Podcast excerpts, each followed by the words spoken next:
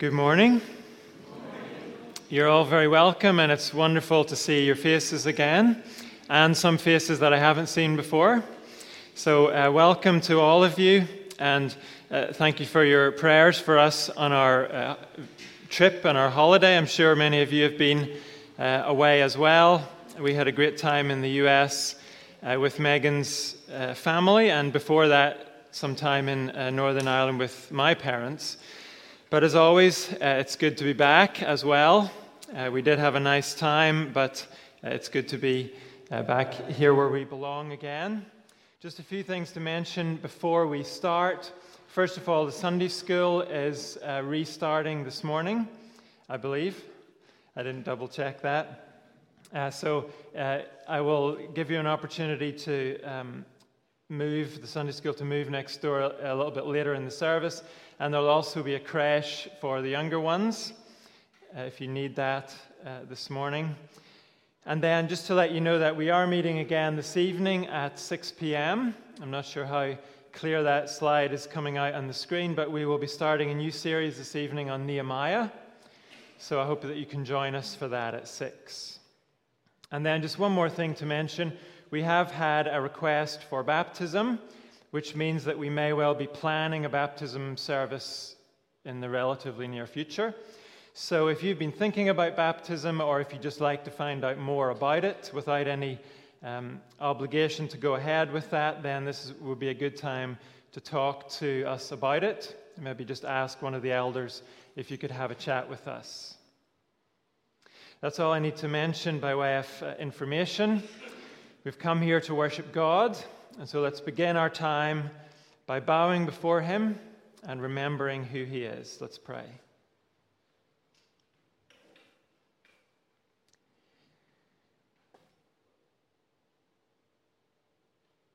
Lord God, we do bow in your presence because you are high and exalted. You are far above every other power and authority. You are Lord of all.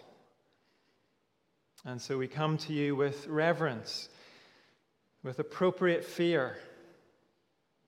And we also come with confidence, great confidence, knowing that you welcome us when we come in Jesus' name. We look at Jesus and his death on the cross, and we can never doubt your great love for us. And we come also with expectation this morning, knowing you haven't left us to our own devices in this world. You are active through your Holy Spirit. And so we come this morning expecting you to work, expecting you to speak to us as we open your word, the Bible. As we pay attention to your word, we expect you to encourage us and also to teach us, even to rebuke us and correct us, and to train us in righteousness. So we bring our praise to you, the God who is high above all, and also who reaches down to us in love. We come to you as the God who lovingly works in us to shape us slowly but surely into the image of your Son, Jesus. And we want to honor you in every way that we can. Amen. Let's stand to praise our God in song.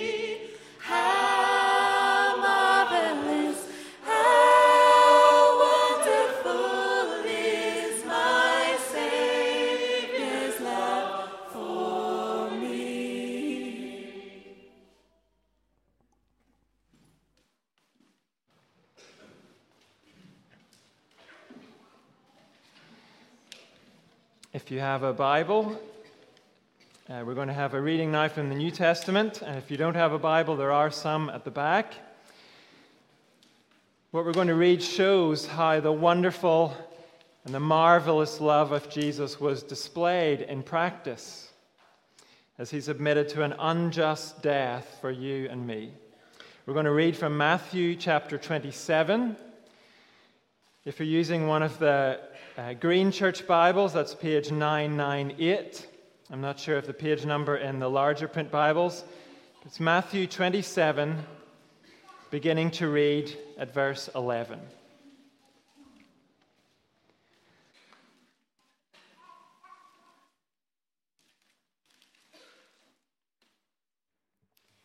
Meanwhile, Jesus stood before the governor, and the governor asked him, Are you the king of the Jews? Yes, it is as you say, Jesus replied. When he was accused by the chief priests and the elders, he gave no answer. Then Pilate asked him, Don't you hear the testimony they are bringing against you? But Jesus made no reply, not even to a single charge, to the great amazement of the governor. Now it was the governor's custom at the feast to release a prisoner chosen by the crowd. At that time, they had a notorious prisoner called Barabbas. So when the crowd had gathered, Pilate asked them, Which one do you want me to release to you, Barabbas or Jesus, who is called Christ? For he knew it was out of envy that they had handed Jesus over to him. While Pilate was sitting on the judge's seat, his wife sent him this message don't have anything to do with that innocent man, for I have suffered a great deal today in a dream because of him. But the chief priests and the elders persuaded the crowd to ask for Barabbas and to have Jesus executed. Which of the two do you want me to release to you? asked the governor. Barabbas, they answered. What shall I do then with Jesus, who is called Christ? Pilate asked. They all answered, Crucify him.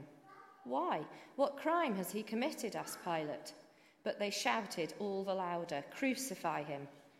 When Pilate saw that he was getting nowhere, but instead an uproar was starting, he took water and washed his hands in front of the crowd. I am innocent of this man's blood, he said. It is your responsibility. All the people answered, Let his blood be on us and on our children. Then he released Barabbas to them but he had Jesus flogged and handed him over to be crucified.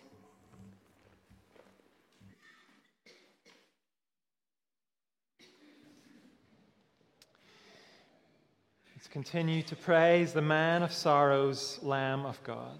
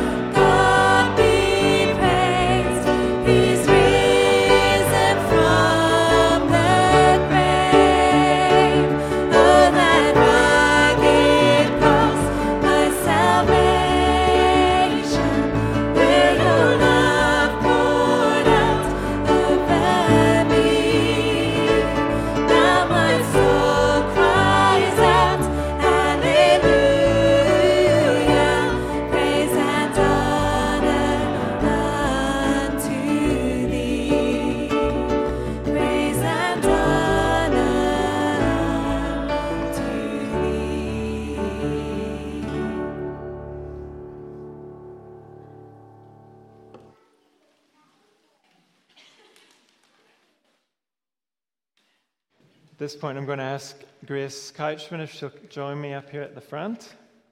We have this mic for you.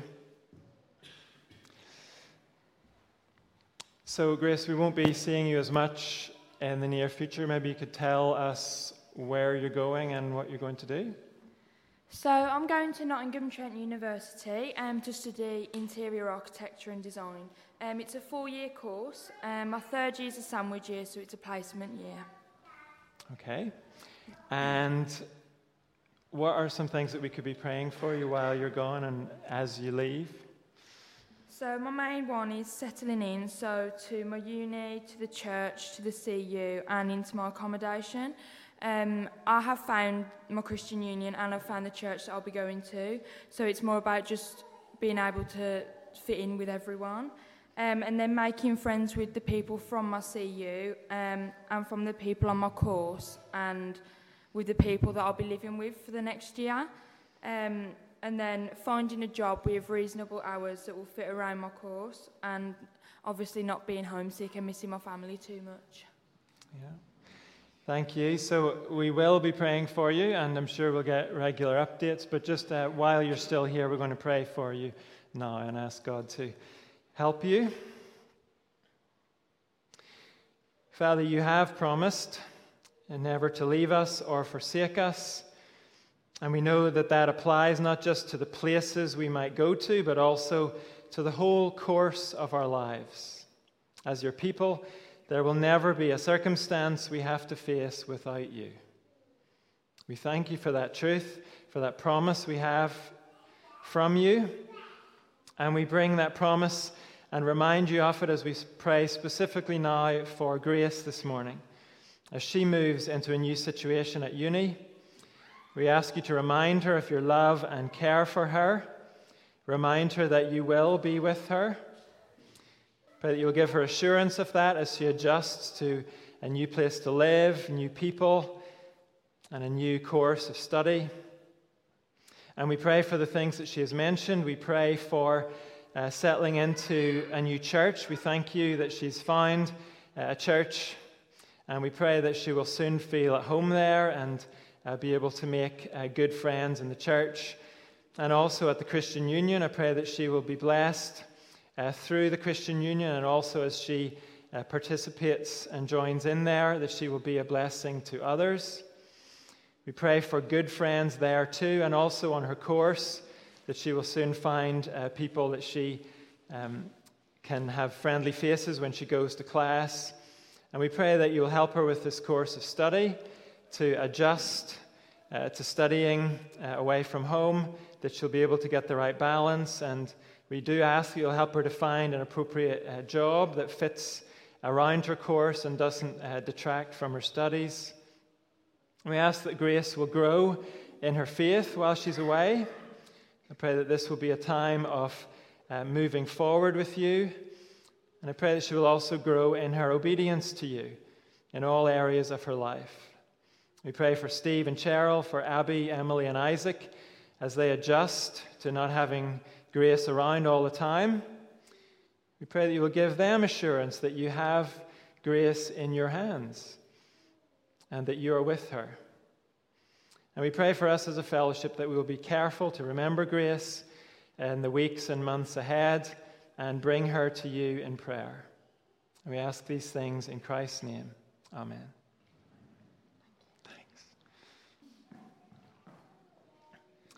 Uh, later in our service, we will be celebrating the Lord's Supper together, and the Sunday school will be rejoining us for that time, but they're going to leave at this point to continue their time of worship next door. And as I said earlier, there's a creche available just uh, out those doors and immediately on your left if you need to use that for younger kids.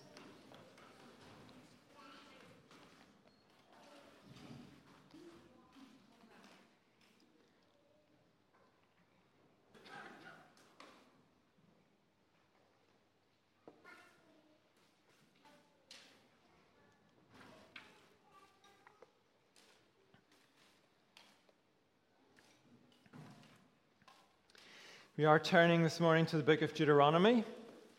It has been a while, quite a few weeks, since we last turned to this book. So let's just take a moment to remember what we're dealing with here. The setting of the book is the east side of the Jordan River. 40 years previous to this, the Israelites left Egypt, and now finally they are camped beside the Jordan River, ready to cross the river and take possession of the land of Canaan, the land God has promised to give them. But before they cross the river, Moses preaches a series of sermons to the people sermons about what it means to love God and to live for God.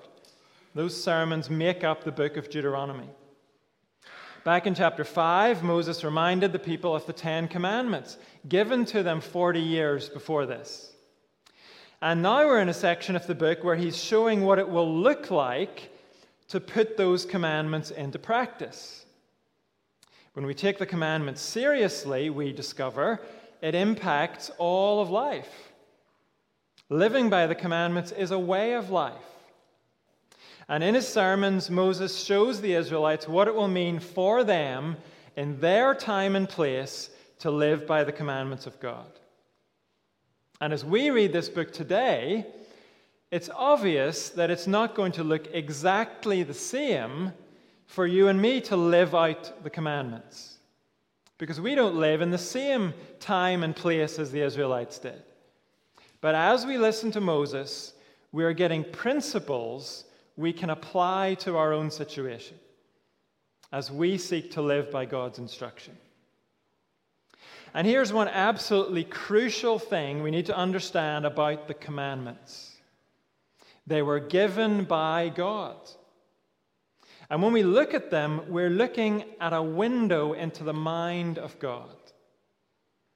God's instructions to his people are a reflection of his own mind and heart. His law tells us about his character. When we read this law, we should ask ourselves what does this law tell us about the God who gave it? What kind of God would tell us not to murder or commit adultery or steal, for example? What kind of God would tell us those things? Well, a God who values life and loves faithfulness and celebrates honesty and respect for others. God's law tells us about his character, and it tells us about his character so that we, his people, can begin to become like him. Ed Welch puts it like this What God's law does is describe the character of the king so we can imitate him. Living by God's instruction is not some random thing that we just have to do because God said so. It's the way we become like our God. It's the way that our character becomes conformed to His. So, with that in mind, let's turn to Deuteronomy. This morning we're going to read chapter 19. That's page 197 in the Green Church Bibles. And again, as we read this chapter, ask yourself, what is this showing me about the mind and heart of God. Moses says to the Israelites on the banks of the Jordan, chapter 19, verse 1 When the Lord your God has destroyed the nations whose land he is giving you, and when you have driven them out and settled in their towns and houses, then set aside for yourselves three cities in the land the Lord your God is giving you to possess. Determine the distances involved and divide into three parts the land the Lord your God is giving you as an inheritance, so that a person who kills someone may flee for refuge to one of these cities. This is the rule concerning anyone who kills a person and flees there for safety. Anyone who kills a neighbor unintentionally, without malice aforethought. For instance, a man may go into the forest with his neighbor to cut wood. And as he swings his axe to fell a tree, the head may fly off and hit his neighbor and kill him. That man may flee to one of these cities and save his life. Otherwise, the avenger of blood might pursue him in a rage, overtake him if the distance is too great, and kill him, even though he is not deserving of death since he did it to his neighbor without malice aforethought. This is why I command you to set aside for yourselves three cities. If the Lord your God enlarges your territory as he promised an oath to your ancestors and gives you the whole land he promised them, because you carefully follow all these laws I command you today, to love the Lord your God and to walk always in obedience to him, then you are to set aside three more cities. Do this so that innocent blood will not be shed in your land, which the Lord your God is giving you as your inheritance, and so that you will not be guilty of bloodshed. But if out of hate someone lies in wait, assaults and kills a neighbor, and then flees to one of these cities, the killer shall be sent for by the town elders, be brought back from the city, and be handed over to the avenger of blood to die. Show no pity. You must purge from Israel the guilt of shedding innocent blood, so that it may go well with you. Do not move your neighbor's boundary stone set up by your predecessors in the inheritance you received in the land the Lord your God is giving you to possess. One witness is not enough to convict anyone accused of any crime or offense that may have committed. A matter must be established by the testimony of two or three witnesses. If a malicious witness takes the stand to accuse someone of a crime, the two people involved in the dispute must stand in the presence of the Lord before the priests and the judges who are in office at the time. The judges must make a thorough investigation. And if the witness proves to be a liar, giving false testimony against a fellow Israelite, then do to the false witness as that witness intended to do to the other party. You must purge the evil from among you. The rest of the people will hear of this and be afraid, and never again will do such an evil thing. Never again will such an evil thing be done among you. Show no pity. Life for life, eye for eye, tooth for tooth, hand for hand, foot for foot. This is God's word. And having suggested that you read this passage asking yourself, what is this showing me about the mind and heart of God? I have to add, that final verse needs to be read in the context of the passage as a whole.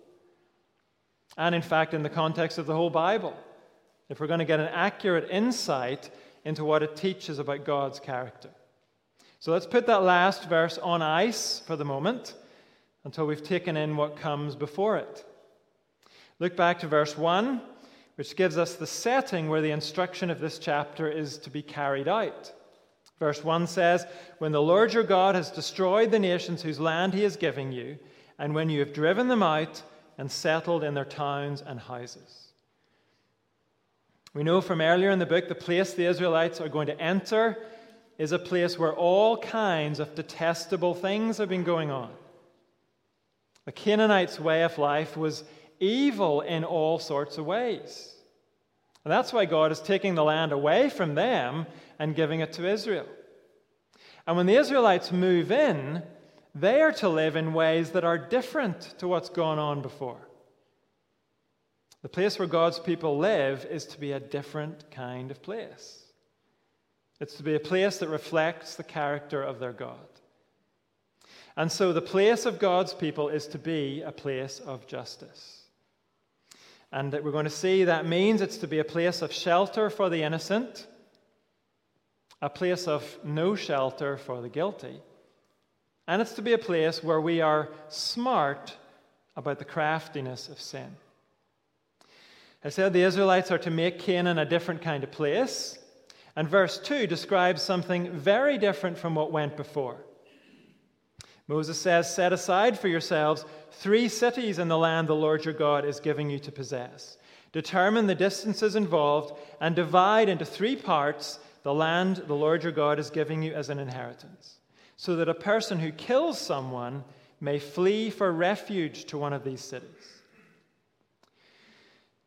There are many things about Israel's way of life that were not new or unique in terms of what other nations did.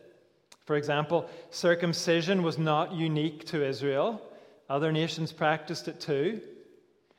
God gave it a unique significance for Israel by designating it as the sign of his covenant with them, but the practice itself wasn't new to Israel. Here in verses 2 and 3, however, we have something that apparently was unique to Israel. Historians tell us there's no evidence of other ancient cultures having cities of refuge. Their existence in Israel would be a striking testimony to the character of these people and the character of the God who instructed them to set up the cities. Verse 3 says they're to be set up so that a person who kills someone may flee for refuge to one of them. That sounds like they're to help murderers escape punishment. But Moses immediately clarifies in verse 4 that is not the case at all. In fact, the opposite is true. These cities will provide shelter for someone who, through no fault and no intention of their own, has been involved in a terrible, terrible accident where another person has lost their life. In verses 5 and 6, Moses gives an example. Two men go into the forest to cut wood, and as one of them swings his axe at a tree, the axe head flies off the handle and kills the other guy. A terrible accident. And it's an accident that could very easily produce two victims instead of just one. Why is that? Well, verse 6 says the avenger of blood is liable to pursue the owner of the broken axe and kill him in retaliation for the first death. Who is this avenger of blood? Well, literally, he's a redeemer of blood. We might be familiar with the word redeemer from other places in Scripture, like the book of Ruth, for example. In that situation, a man called Boaz had certain responsibilities to a widow called Naomi because he was a near relative of hers. Relatives were to step in and help when a family member was in need. And it seems there was also a responsibility not only to provide for the family, but also to bring wrongdoers to justice. So, in the example Moses uses here, the man killed by the flying axe head may have left behind a wife and children.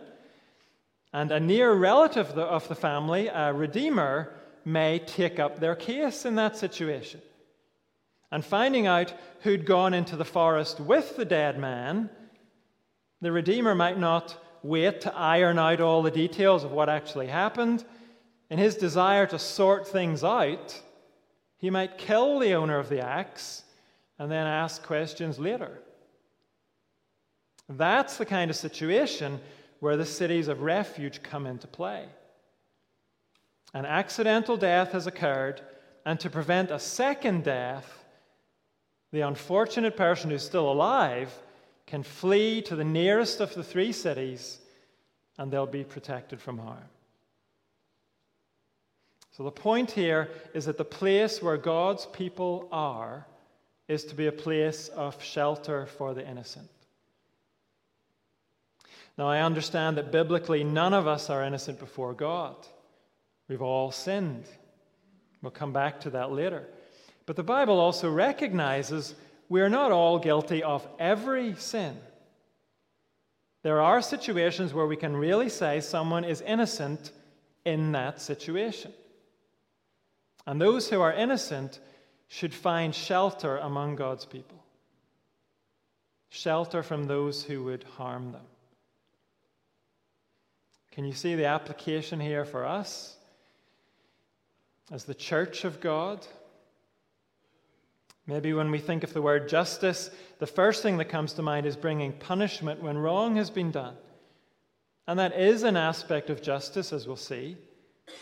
But another primary aspect of justice is to protect those who are in danger of being harmed unjustly.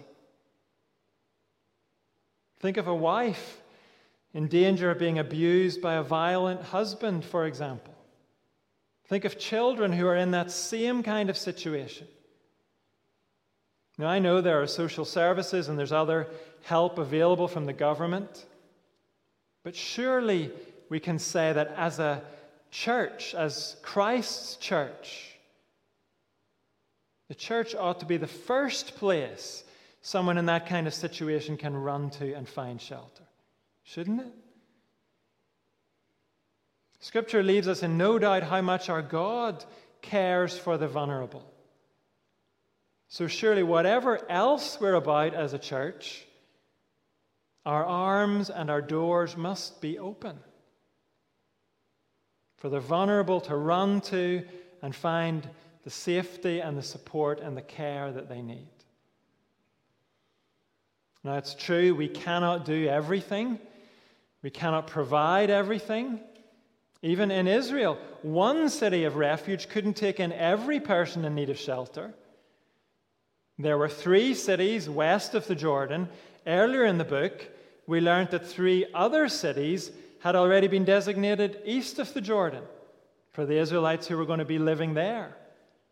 And here in our passage in verses 8 and 9, Moses says, As the Israelites grow in the land, there will be a need for more cities of refuge. One city, or even three cities, or even six cities won't be able to meet every need. And one church family can't meet every need. Other churches and other services have a part to play. But as we read about these cities of refuge in Israel, let's make the commitment that this church family will be a refuge and a shelter for the vulnerable. Let's never be open to the charge that we've turned our backs on those who run to us for shelter and help. Let's not be people who say it's not our problem. If we're going to be like our God, then we will have an openness and a concern for those in need. And look how verse 10 cranks up the significance of what we're talking about here. After the instruction about setting up cities of refuge, verse 10 says, Do this so that innocent blood will not be shed in your land which the Lord your God is giving you as your inheritance, and so that you will not be guilty of bloodshed. In other words, if you don't show this concern for the vulnerable, you will be guilty of bloodshed. Literally, blood will be upon you. The Israelites couldn't say, well, we didn't actually harm the innocent person, so it's not our fault. Through Moses, God says, if you refuse to help them, it is your fault. As God's people who share his concern for justice, we have to be serious about our calling to provide shelter for the innocent.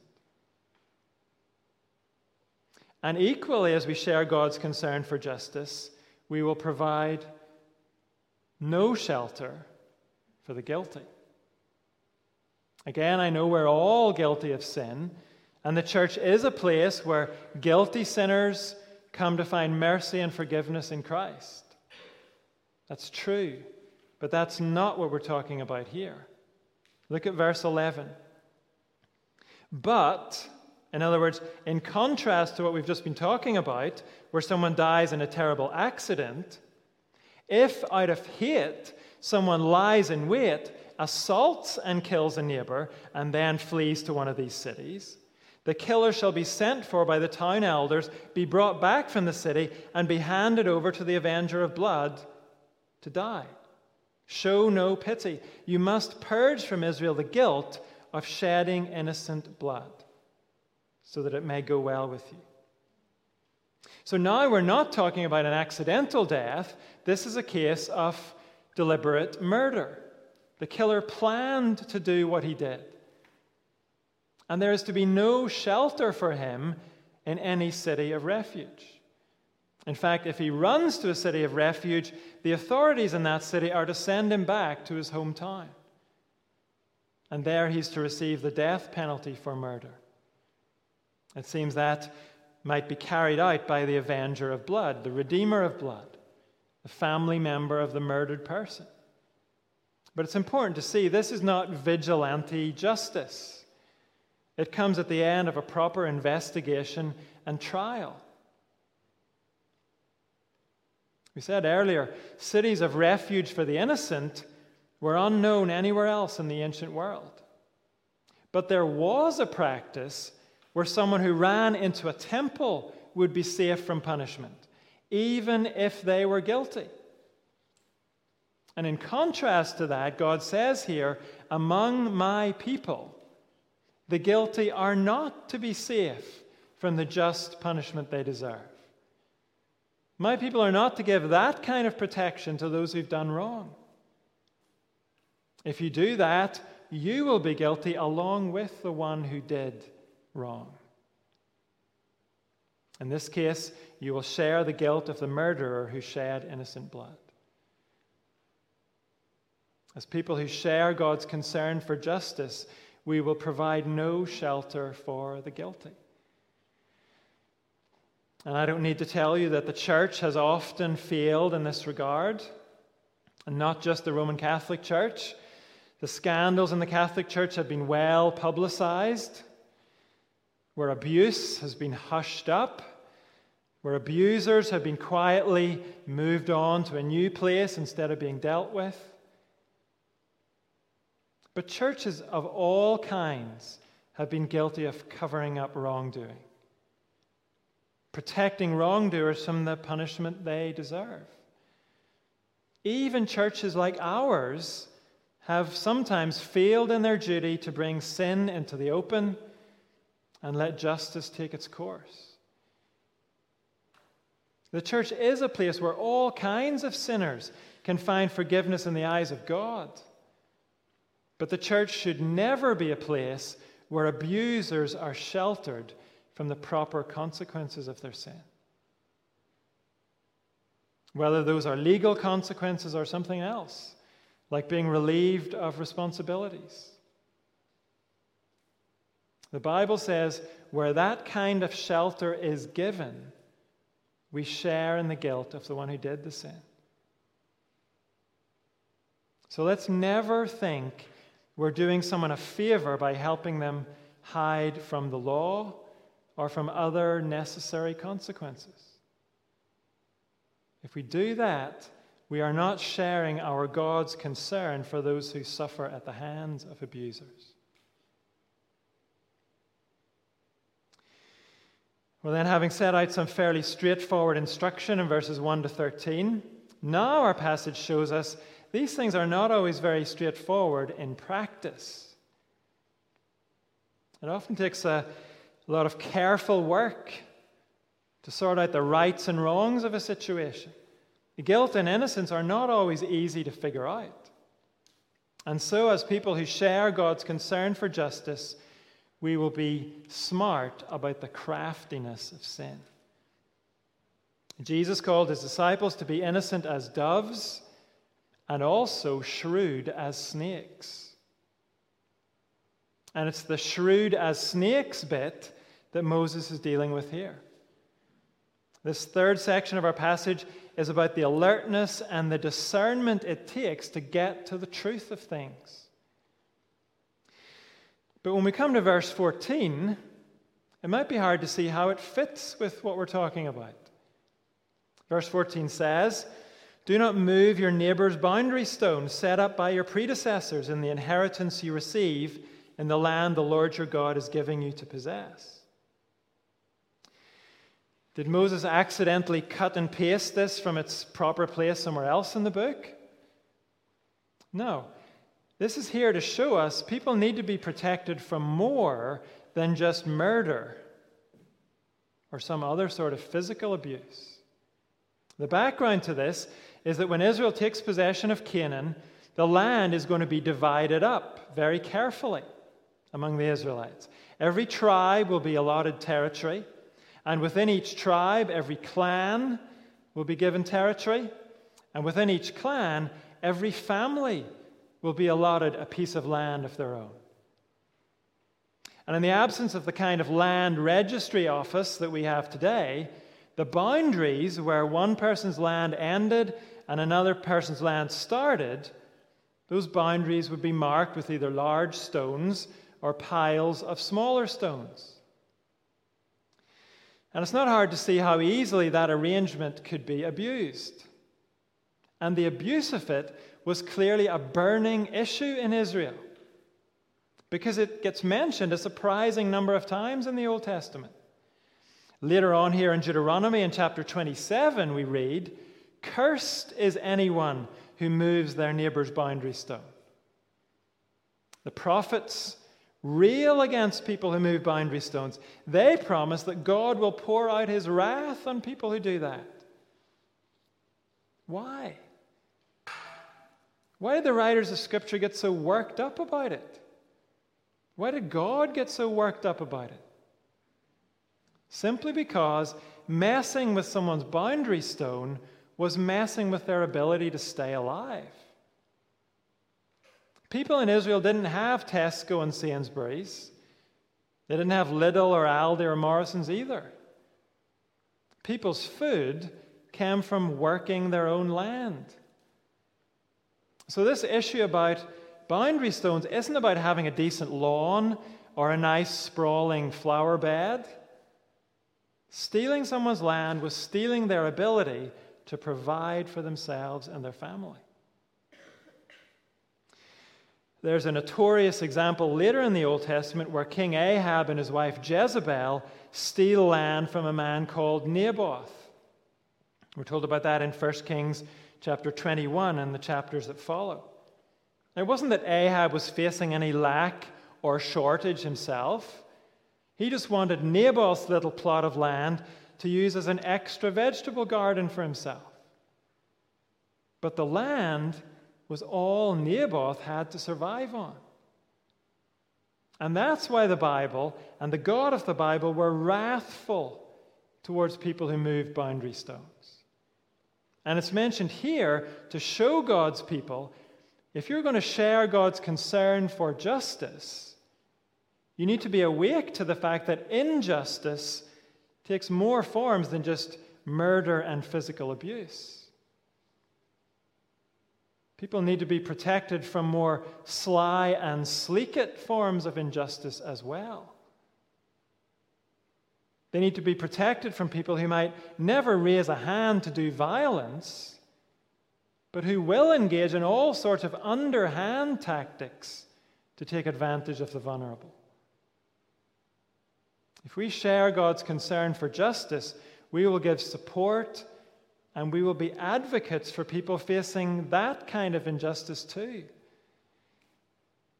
Maybe we could think of an elderly person who's being cheated by a neighbor in some way, or by a contractor who's overcharging them, or by an online scammer who's preying on them, or just a big company who actually owes that person some help, but who's fobbing them off, refusing to sort out their problem just hoping the vulnerable person will give up and accept the injustice because they can't seem to overcome it. As a church, if we share God's concern for justice, we will be ready to help people in our church family with those sorts of issues. Then in verses 15 to 21, we're brought to the nitty gritty of trying to sort out issues of injustice whether they're big or small. Verse 15 says, One witness is not enough to convict anyone accused of any crime or offense they may have committed. A matter must be established by the testimony of two or three witnesses. This principle is referred to often in the New Testament. Several times it's applied specifically to how disputes are to be dealt with in the church. It's not foolproof, of course. A moment ago, I mentioned Ahab and Jezebel doing a land grab on Naboth.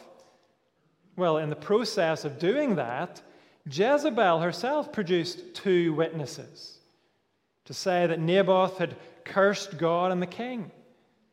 That was the justification for killing Naboth and taking away his land. But the writer of Kings tells us the two witnesses were scoundrels. They were making it up. So, requiring two witnesses doesn't guarantee justice, but it's an attempt to avoid one person carrying out a personal vendetta against somebody else. And it shows that while God's people can never hope to get things right every single time, we just can't. But we're at least to make every effort to be smart about the craftiness of sin. And do what we can not to be outwitted by those who want to get away with sin. Verse 16 acknowledges sometimes there just won't be two witnesses. It will just be one person's word against another. In that case, everyone is to be reminded God is present and he cannot be fooled. And then, with that reality in mind, the priests are to investigate the situation as thoroughly as they can. I think where the NIV refers in verse 17 to the priests and the judges, it actually means the priests who are the judges in this case. The priests are to investigate as thoroughly as they can, remembering that God's eye is on the situation and he does not want to see the innocent harmed or the guilty protected. And at this point, we might want to say, well, surely this only applies to the law courts. Surely this instruction is just for them. And of course, this is golden instruction for judges and juries, but it does have application for the church too. I've already mentioned that this passage is applied specifically in the New Testament to disputes within the church. Jesus quotes it in Matthew 18 as part of his instructions on how to respond when someone in the church sins. And in 1 Timothy chapter 5, Paul quotes this passage to show how the church is to deal with accusations against an elder. So there's an expectation in the New Testament that the church will work to settle its own disputes before they get as far as the courts. If the law of the land hasn't been broken, but someone has been wronged, the church has to be willing to try and sort things out.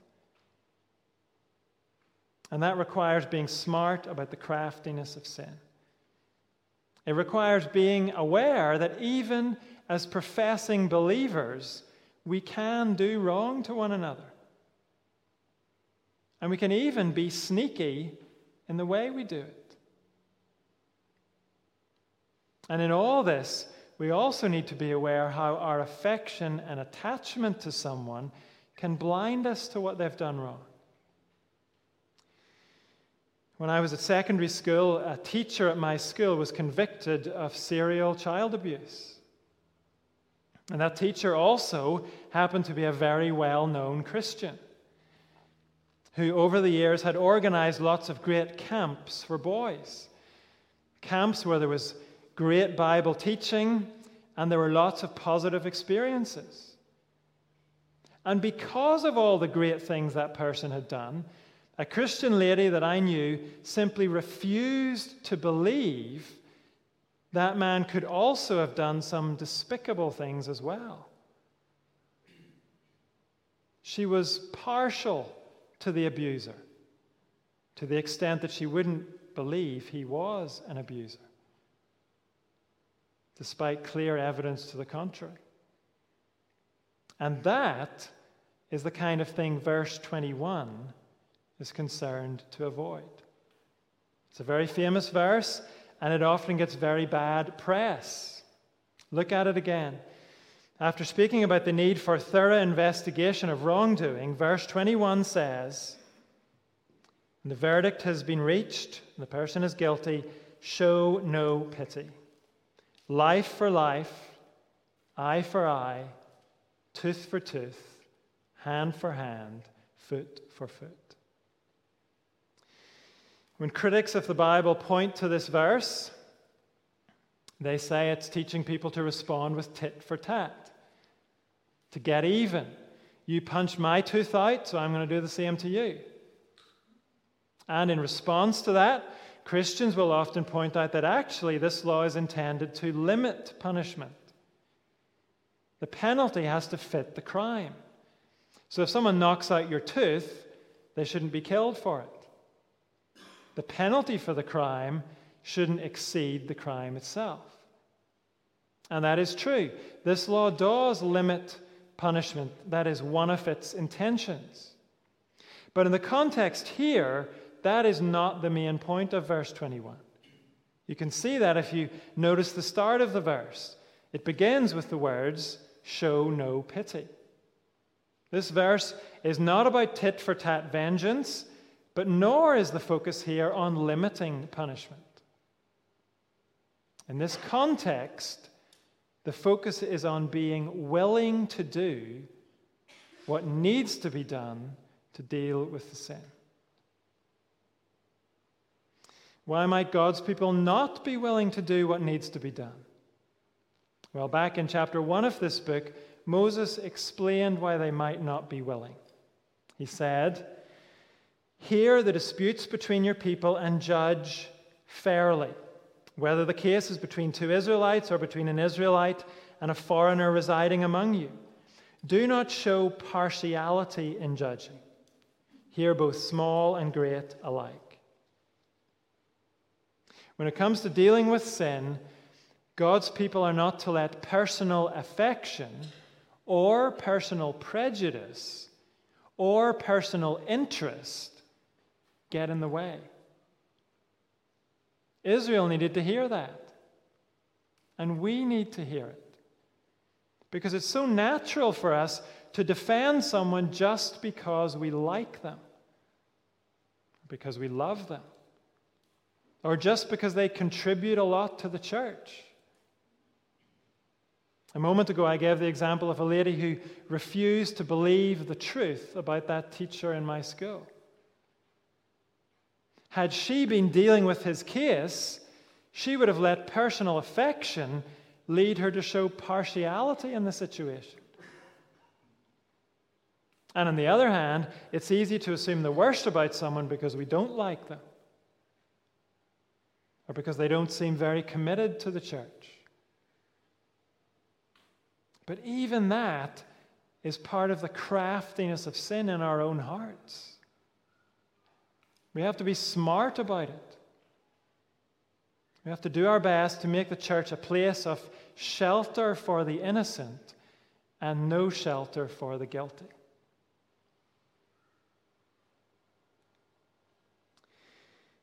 There's plenty of instruction in this passage for our attitudes and our actions as God's people. And it would be easy to think that's all there is to it when we read this chapter. But we started out, remember, by saying the instruction in this book teaches us about our God. And that's where we need to come back to as we finish. This passage shows us our God loves to see the innocent protected. Our God will not let sin go unpunished. But as we noticed earlier, none of us are truly innocent. We're not guilty in every situation, but ultimately we all have sinned and we all do sin. In an ultimate sense, none of us deserve God's shelter and protection. We all deserve to die the death of the guilty, cast out of his presence and his protection. But as we read on in Scripture, what we discover is the God behind this chapter, the God who loves justice, submitted himself to injustice for our sake. God the Son came as the perfectly innocent one. If anyone deserved to be protected from death, it was Jesus. But he went through the death that was due to a guilty man. He allowed his own innocent blood to be shed. And he did it so guilty men and women could run to God and find shelter from the punishment of their sin. In the life of Jesus Christ, the instruction of Deuteronomy 19 was turned on its head. We saw earlier when we read from Matthew 27, Jesus was convicted on false charges. They had nothing against him. He was convicted on false charges, while Barabbas, a man who had been proven guilty, was allowed to go free. Mark's gospel adds the information that Barabbas was a murderer. He deserved death. But Barabbas went free while Jesus picked up the cross and died the death Barabbas deserved. The death you and I deserve too. So, the message of the Bible is that the God of Deuteronomy 19, the God who loves justice, put himself through the worst injustice for your sake and mine. The cross was certainly a place where God's just punishment was poured out on sin. It was. But that punishment all fell on Jesus, so it wouldn't have to fall on us. And as we come to realize who He is and what He has done for us, we love Him. We become more and more willing to live for Him, to do what He asks of us, even when what He asks of us is hard. And the things we've read in this passage are hard. The more we realize what God has done for us, the less we can feel arrogant or superior. Even when we have to challenge sin and deal with sin in others, we deal with sin because God hates it, not because we are better than anyone else. In a moment, we're going to share in this meal Jesus gave us a meal that reminds us of his great love shown on the cross and his great salvation that was brought about through the cross. And as we prepare for this meal, we're going to remember together in song his sacrificial love for us. I'd ask you to join me in singing a song that picks up on so much of what we've said about Jesus and how it turns this passage on its head. My song is Love Unknown.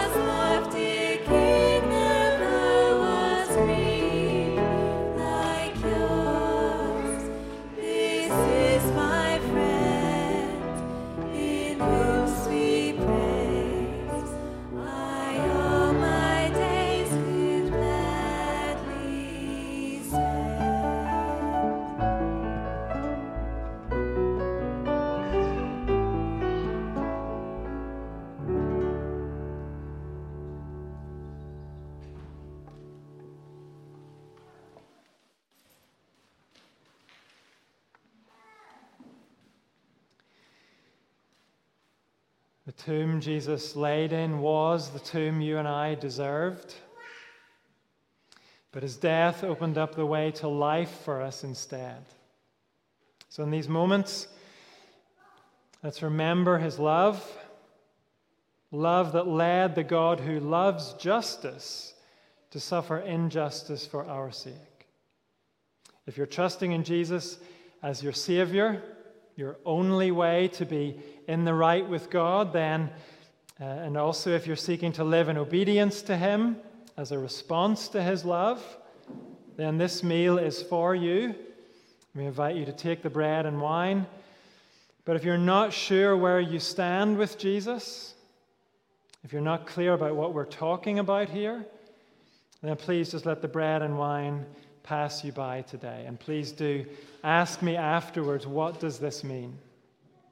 I'm going to ask our servers if they'd come and distribute the bread representing Jesus' body broken for us, the innocent dying for the guilty. When you're served, please keep the bread and we'll eat it together as a sign of our unity in Christ.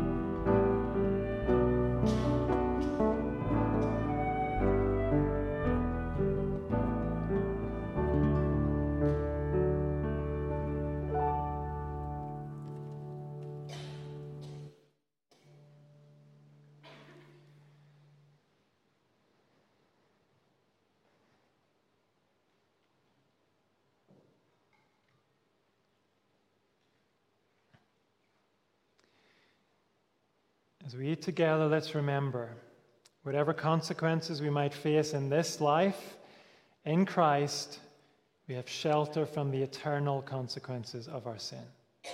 Let's eat together and remember.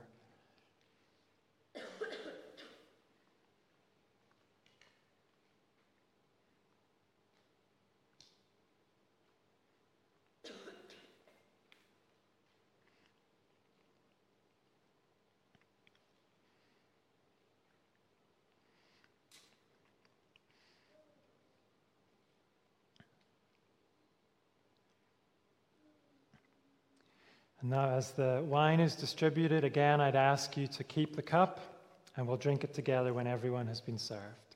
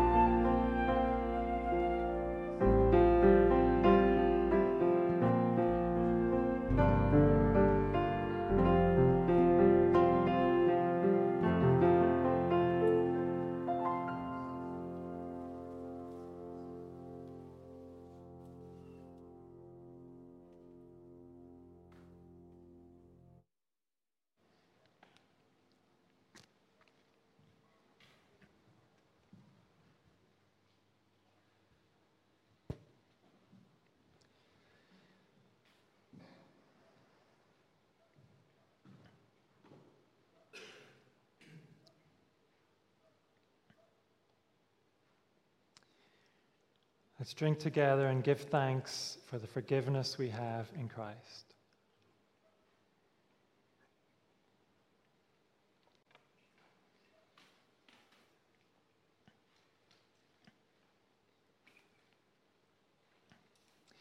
Our last song celebrates the saving power of our Savior. There is a fountain filled with blood.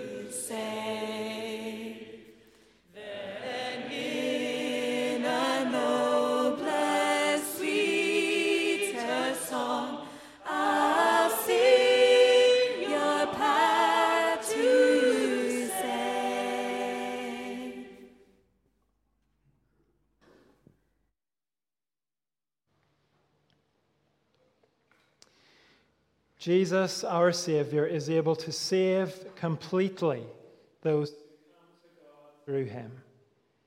Let's recommit ourselves this week to trust him and to live for him. Amen.